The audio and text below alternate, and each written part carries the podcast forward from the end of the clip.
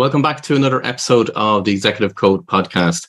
If you're new to this podcast, what we discuss here is everything to do with personal mastery and how to discover what your life purpose is. If you want to go back over previous episodes, I would highly recommend because we cover a huge amount of content. And if you want to find out more and you want to find out your own life purpose, head over to www.paulwilliamdavis.com. If you're a previous listener to this podcast and a regular listener to this podcast, let's give you a couple of updates as regards what's going on. And also, if you do like the content that's shared on this podcast, why not give it a review? Because by giving it a review and sharing with your colleagues and friends, we're reaching more and more people with information that we want to try and get out there as much as possible. So I want to give you a couple of different updates as regards what has been happening over the last couple of months. Because the last few episodes we had recorded well in advance, um, and I'm going to explain that in, in, in a minute. But just to give you by way of a couple of updates, um, one is I have launched a Discover Your Life Purpose course. Um, so what that means is previously what I've been doing is working with clients on a one-to-one basis to help them discover what their life purpose is. But now in the last month or so, what I've done is launched a brand new Discover Your Life Purpose course, which means that now that individuals can literally go through the exact same methodology that I use when I'm working with clients to discover what their life purpose is. If you want to find out more about that, head over to www.paulwilliamdavis.com and all the details are there. Now, so far, we've had quite a number of people go through the course, and I'm absolutely thrilled with the results that they're actually achieving.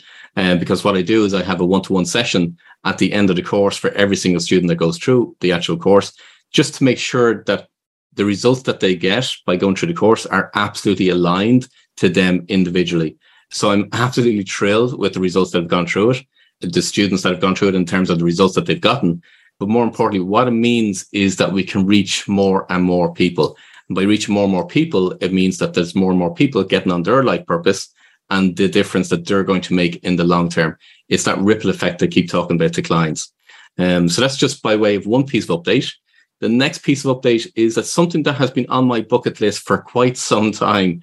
And I wanted to do it to celebrate 20 years in business.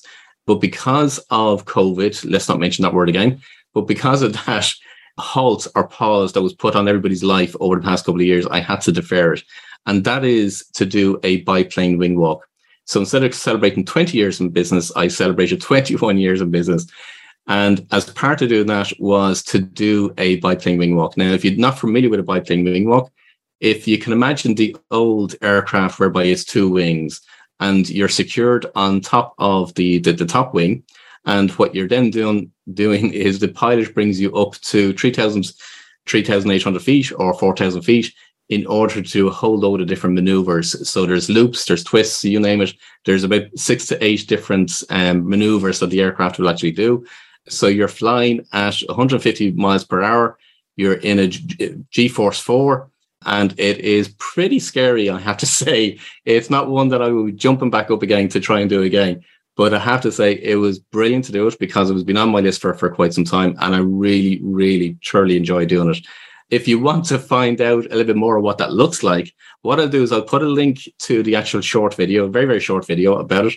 And it'll give you a view from the ground so you can actually see the maneuvers that were taking place. But you'll also see footage from the aircraft itself so you can relive literally the experience that I had on uh, the biplane itself. So what I'm doing is I'll, I'll, put a link in the show notes for this particular episode so you can watch the video itself.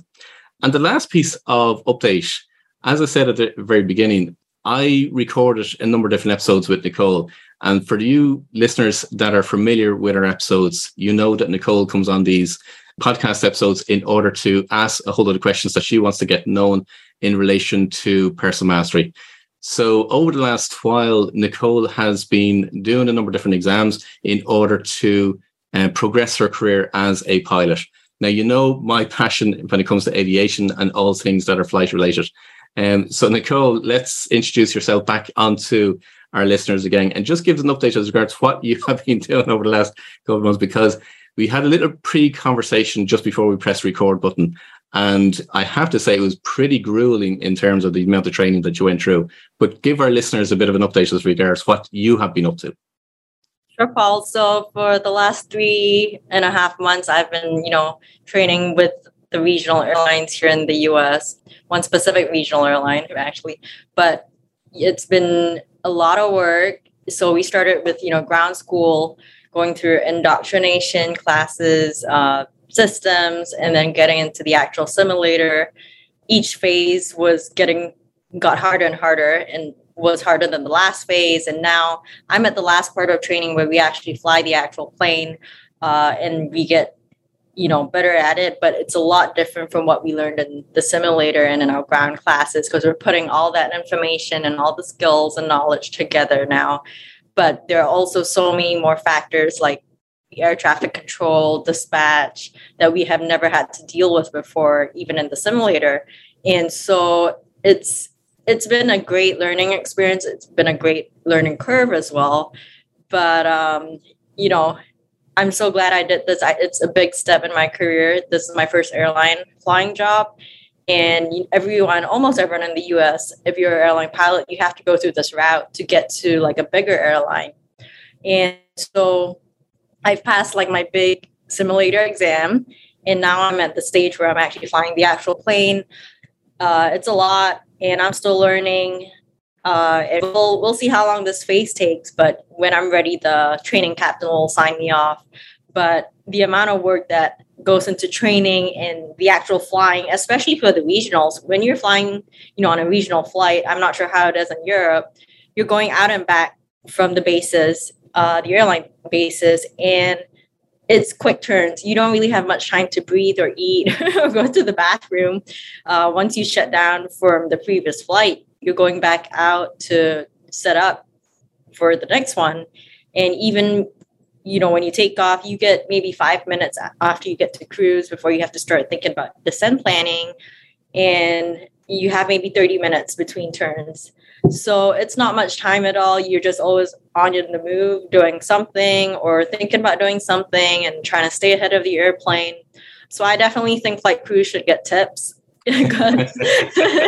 We tip the van driver when we get to the hotels but you know it's so much work and it's crazy because before this before i started this phase of training i had no idea how much work it goes uh, goes into a flight you know from dispatchers to gate agents to rampers to catering even the cleaners the flight attendants and the pilots it's just all behind closed doors so a lot of the public doesn't realize how much work goes on behind the scenes just to make a flight happen. Uh, so yeah, next time you're on a flight, you know, and you see like the crew going around and it's not all relaxed and all that once we take off. it's a lot of work. and I had no idea before this. So uh, I'll let you know how it goes. You know, maybe Absolutely. next time we record the podcast and just trying to get through the last part of training so I can be on on the line and officially done with training and a real airline pilot. yeah, absolutely, absolutely. And here, here's something that um, is going to be of benefit to, to our listeners. So, first of all, what you're doing or the path that you're on is completely in line with your life purpose because we've we've done your pilot's manual in terms of what your life purpose is. So, from my perspective, it's it's completely on track, in line with with what your life purpose is. But for some, because something that you said um, just before we press record button was there quite a number of people actually dropped out because they, they, they weren't able to stick the actual grueling training of going through the simulator and so on. For listeners, what for the amount of because I, I, I saw your schedule when you had passed over to me in terms of to try and fit in the, the, the actual recordings for, for this podcast. Um, and your schedule was fairly grueling, I have to say, let alone as as what you're referring to there in terms of the the small amount of time that you have between flights. But you stayed focused to in order to, to, to, to get those exams, to pass those exams. What was it that was driving you in order to, to get literally go through that grueling task in order to pass those exams? What, what was that inner drive within you?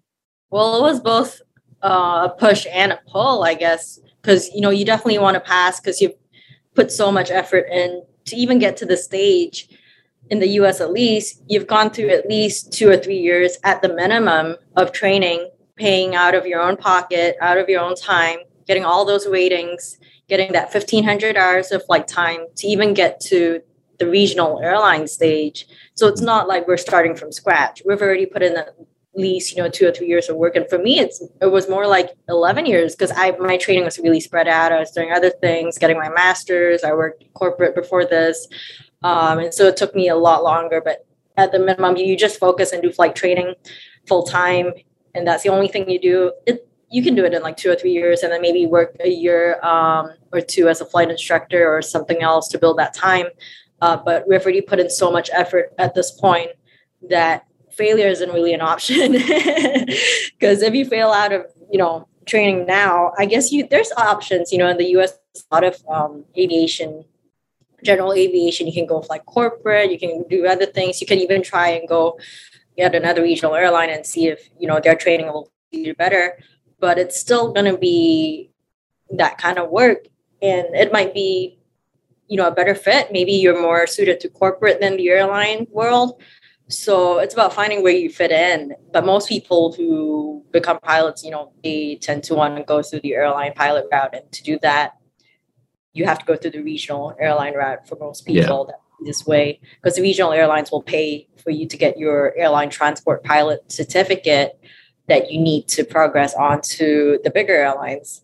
Whereas other jobs like corporate may not pay for that certificate. And so it's a it's a rite of passage for most pilots in the US to go through the regional airlines. So it's not an option to fail, but also you just really want to be here. You just have to want to be here and put in that effort, you know, to pass. And mm. It's great. It depends on your airline and your your classmates. So it's a little bit of luck as well. But I had a great class and training, and we were really tight. It's a small class too, and so the airlines that have smaller classes will I feel tend to work better together because if your classes are like 60 people, you're not going to be able to get to know everyone. Whereas my class had all people at the start. And yeah. so we were, you know, really you, you get really close because you're all suffering together. so um, you know, you talk about things and you see each, see each other almost every day, at least until you get to Sims and everyone has like a different schedule. But you're in class together and you do homework together and you take exams together and then you're at the hotel together too for three months so you know you're pretty much um, like housemates as well over there and you have to depend on each other a lot and help each other out i mean not all of us have our cars here in in you know the airline training city uh, the city that the airline trains at. So we have to like ask each other for rides and things like that. But even like helping each other out or if someone has had like one instructor for a sim lesson and then you know the next pair has him for again for that lesson has him for the first time i mean for that lesson you kind of like share tips on how the instructor likes to do things or how he had you do something or even like observing each other's simulator lessons. So you know we were always really open to letting everyone else in our class observe our lessons. And mm. you're you see different stuff when you're observing a sim lesson rather than when you're busy you know actually flying it. And so you learn a lot of things and you take notes. And then because uh, when you're actually flying it you can't really take notes. You're too busy. So the observer will take notes and then you know share that with uh, people who are flying. And so it really helps everyone out but that was it was great to have like people who you know could go through training with you as well. And even now, when we're all done with simulator, we're all either in the last phase where we're flying or we're waiting for our schedules to go fly. You know, we're still sharing tips. And it's hard to explain some things. It's just hard to explain until you go through it yourself. It's hard to understand. Yeah, and, and you're, you're, you're kind of. Two, I'm hearing two different things. Not not two different, not completely different. wrong. No, but I'm hearing two really really important things. One is the fact of you're you're on that journey with other people.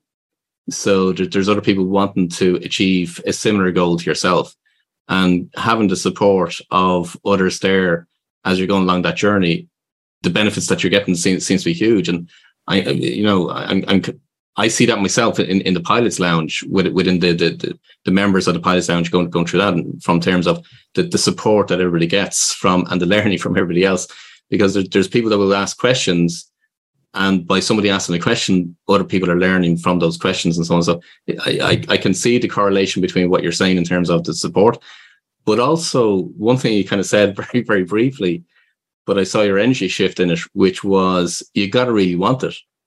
So that desire or that passion or that drive to actually really want what it is that you want to achieve has to surpass all the grueling pain that you've actually gone through over the last couple of months. Uh, because there has people that there have been people that have dropped out. So the the push motivation in terms of okay, the amount of money and time that's been invested by individuals, everybody's on the same benchmark in some respects, in the sense that they've got the same starting line by having having to had done a certain number of flying hours and put in a huge amount of cost and all the kind of things. But it, really, the only thing, or not not the only thing, but the main thing for you, what I'm hearing is that you've got to really want what it is that you want to want to have in your life. You've got to, whatever that goal or whatever the, that objective is for you, it's passing that exam, and that has to that desire for wanting that has to be more than the pain that you're willing to endure. Exactly. Yeah. So you know, a third of my class le- class originally, 12, we had 12 people, a third of them left for various reasons. You know, some were, were just not focused on training or some didn't feel that uh, was the work was worth it. And I, I think also another misconception the public has or people have is that pilots earn a lot. and at the regionals, you don't, you, you're at the regionals, you're almost spending money to be here to be at work. So it's not a lot of money at all. You know, when you're starting out as a pilot, as an airline pilot. Uh, so the people who, some people who left, just didn't think it was worth it. The work was worth it, and so they decided to, you know, look elsewhere. So yeah, you really have to to want it, and also the people who don't really work well with people with others it's going to be harder for them. It's not impossible for them to pass, but it's going to be a lot harder because you don't have that different perspective. Because, you know, when you go into training and there's so much information to take in, especially at the start, you're just overwhelmed. And everyone will remember something different from like a one hour class. And so when you get together after that to do homework or to just talk about uh, what you learned, everyone is going to bring up a different point that they remember, which is going to help you relearn that stuff that you missed from from the class. Because you were there but you didn't remember that you know particular piece of information. And so it really helps to be able to get along with others and be likable. And you, yeah learn from each other really. And my sim partner she said something during training that i really can understand now that this job it really humbles you every day. Every day you're learning something new. As soon as you think that you have something down, you learn you have to learn something completely different, and then now you're you feel like you just started from scratch again. so you know, and that's so true even in training and even after you're done with training you're still learning the captain i flew with he's been here for like 30 35 years and he said he's learning something new every day or almost every day but that steep learning curve it flattens out a little bit but it never really goes away. You're learning something um, as a pilot all the time. Uh, so you know you never get com- you never are able to get complacent really with, as a pilot because once you get complacent that's when you will be humbled whether you want to or not. Yeah so uh, yeah it's, it's funny because i use the phrase which again comes from the, the, the big book as everybody knows and um, pride comes before the fall so uh, what you're saying is, yeah, w- when you feel that you you know everything, all of a sudden you're you're, you're going to get an instant or an event that will actually humble you, um, in order to actually realize, no, it, it is an ongoing journey of learning. But but uh, what I'm hearing is is is, is the it's the ongoing learning, it, but it's also the support of others. And it, you know what seems to be coming through very clearly is how you've learned from them, but also the questions that they've asked, but also the support. Because I'm sure there's probably been times whereby you probably wanted to tear your hair out at the end of the day and been totally, utterly exhausted. How did you keep going? I don't know, really. so once you get to, you know, even in the ground school classes, we had some really crazy schedules. So we had, you know, like 7 a.m. to 3 p.m. or like even 3 p.m. to like 11 p.m and that's so you know the airline can schedule two classes in the same day because uh, there's only a limited number of classrooms so they might want to have like flight attendant class in the morning and then 3 to 11 p.m we can have our class so we had some crazy crazy schedules but it was really um, sims where sims almost operate simulators operate almost 24 7 and if you're a junior pilot or if you're in training you're going to get like the 4 a.m. sim. you're not going to get like the nice 12 noon to 7 p.m. sims that the, maybe the senior pilots who've come back for recurrent training will, will get just because they're more senior than you. So yeah, those 4:30 a.m. sims are hard because you have to wake up at like 3 a.m. to get there on time, which means you go to bed at like 7 p.m. and I wasn't able to get to bed at 7 p.m. You know, it was really hard to even get to sleep when it's so bright out in summer here. So sunsets at like 7:30 at the earliest at night, and it's still so bright out. Your your mind's still so active. You can't get sleep. I would get maybe like two, three hours sometimes of sleep before that those simulated sessions. And most of my uh, lessons were in the morning. So either the 4 a.m. or you know the the 8 a.m. And so it was really hard just getting used to that. But you kind of just keep going. You know, you just have to do it. You just have to push yourself through and you try and take a nap after that sim, obviously, to, you know, recover from that. But your sleep schedule is just never going to be the same. and after even in ground school, you know, I would get maybe a couple of hours of sleep a night, and it took me maybe like two days to recover from from that much sleep deprivation. It's just exhausting, and you you feel terrible, but you just have to keep going uh, if you want to, you know, be, have enough time to study or cover all that material before your lesson, or even after when you want to review it. So, um, you know, you know, it's not to last forever. It's to come to an end whether you pass or not. Eventually, you know, it'll it'll get better. Uh, it's yeah. only for that amount of time. You just have to be willing to sacrifice your sleep or you know your energy sometimes to to make it through. But yeah, just that willingness and that drive to to succeed is what what is really important. I think. Yeah. Um, one one thing that you you mentioned just before we press record was the, the kind of aircraft that you're flying right now at the moment. It's it's it's an old aircraft, so it doesn't have the electronics that a new aircraft would have. So when you were describing literally when it comes into landing and so on, all the different mechanical things that you have to do. But what, what struck me, and you, you might explain that to, to our listeners, but what struck me from it was a lot of people will will kind of want to jump ahead without actually knowing what the foundations are. Because if, if you, for example, if, if electronics were to go in an aircraft or modern aircraft, and if you don't understand the fundamentals of flying, well, then you're pretty much snookered. So it, it, explain that for our listeners in terms of what the kind of aircraft and what it's like flying an older aircraft compared to uh, the brand spanking new aircraft that's out there at the minute. Right. So, I mean, at the airlines, compared to a general aviation tiny 172 Cessna aircraft, uh, that most people train in.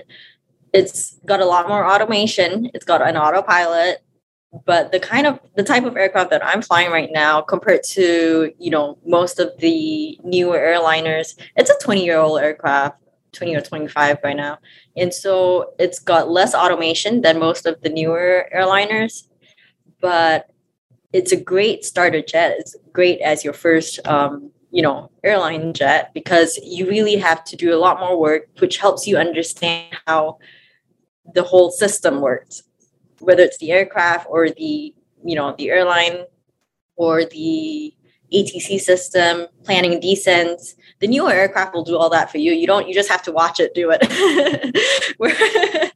and make sure it doesn't get you into trouble. Whereas on the new on this aircraft that I'm flying, it's a lot of work, and you still have to do quite a bit of math actually.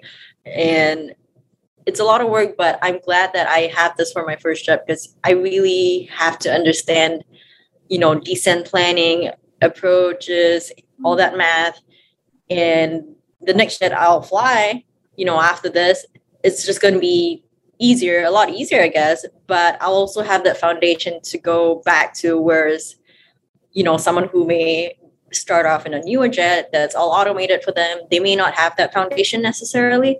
And so if once you go to the new jet there's all that automation but what if that automation fails? What if you know it just doesn't work anymore? It, it's broken it breaks halfway in the air. What do you do? I'll still have that foundation to go back to. And i may be a little rusty because it may have been a while since i've you know had to do all this descent planning by then. But i guess in an emergency you'll just recall things that you need to if you're trained well. And So I'm just glad that I have this foundation. Well, knowing from again going back to when when we did your your pilot's manual and the, the, the purpose that you're here to fulfill, I, I can actually see how that's going to form part of what you're going to be doing in the future. So it may, may not be in, in, in the next number of years or a few years, but definitely I can see it playing a part in, in, in future years to come. I, I think that there, there's there's actually that this this podcast episode turned out to be a little bit different than, than what we had expected. Nicole had a couple of questions that she wanted to ask. But actually, do you know what? I think there's a lot to be learned by Nicole's experience in terms of what she's going to through in relation to the training in order to achieve a goal or an objective that she wants to achieve. It's a desire that she wants. It's something that she, as you can hear, is putting a huge amount of work into. It's grueling. It's let alone the work on the simulator, but it's also grueling in relation to the amount of time that's involved, um, work schedules, sleep deprivation, all that kind of sort of things. It, it is huge. So I think there's actually a lot to be learned from what we've actually just discussed here. Why not celebrate um, Nicole in passing her sim exams uh, by way of putting a review in uh, the podcast and just let you know give your congratulations to Nicole. If you're a member of our executive code community, why not give a celebration or a cheer to Nicole and congratulate her in relation to passing her exams? From my perspective, it is a huge achievement. I'm just so absolutely so so thrilled for Nicole to be quite honest with you. So let's um, record the next episode in terms of answering the question that we were scheduled to answer on this particular episode. But look at, you know what? I think you're you're going to get um, a lot from this particular episode itself. If you want to find out more about how you discover your life purpose, head over to www.paulwilliamdavis.com and all the information is there. I'm going to include sh- um, links within the show notes itself. And you can also watch this video on our YouTube channel as well. And again, the link is within the show notes. But until the next time, I wish you every success.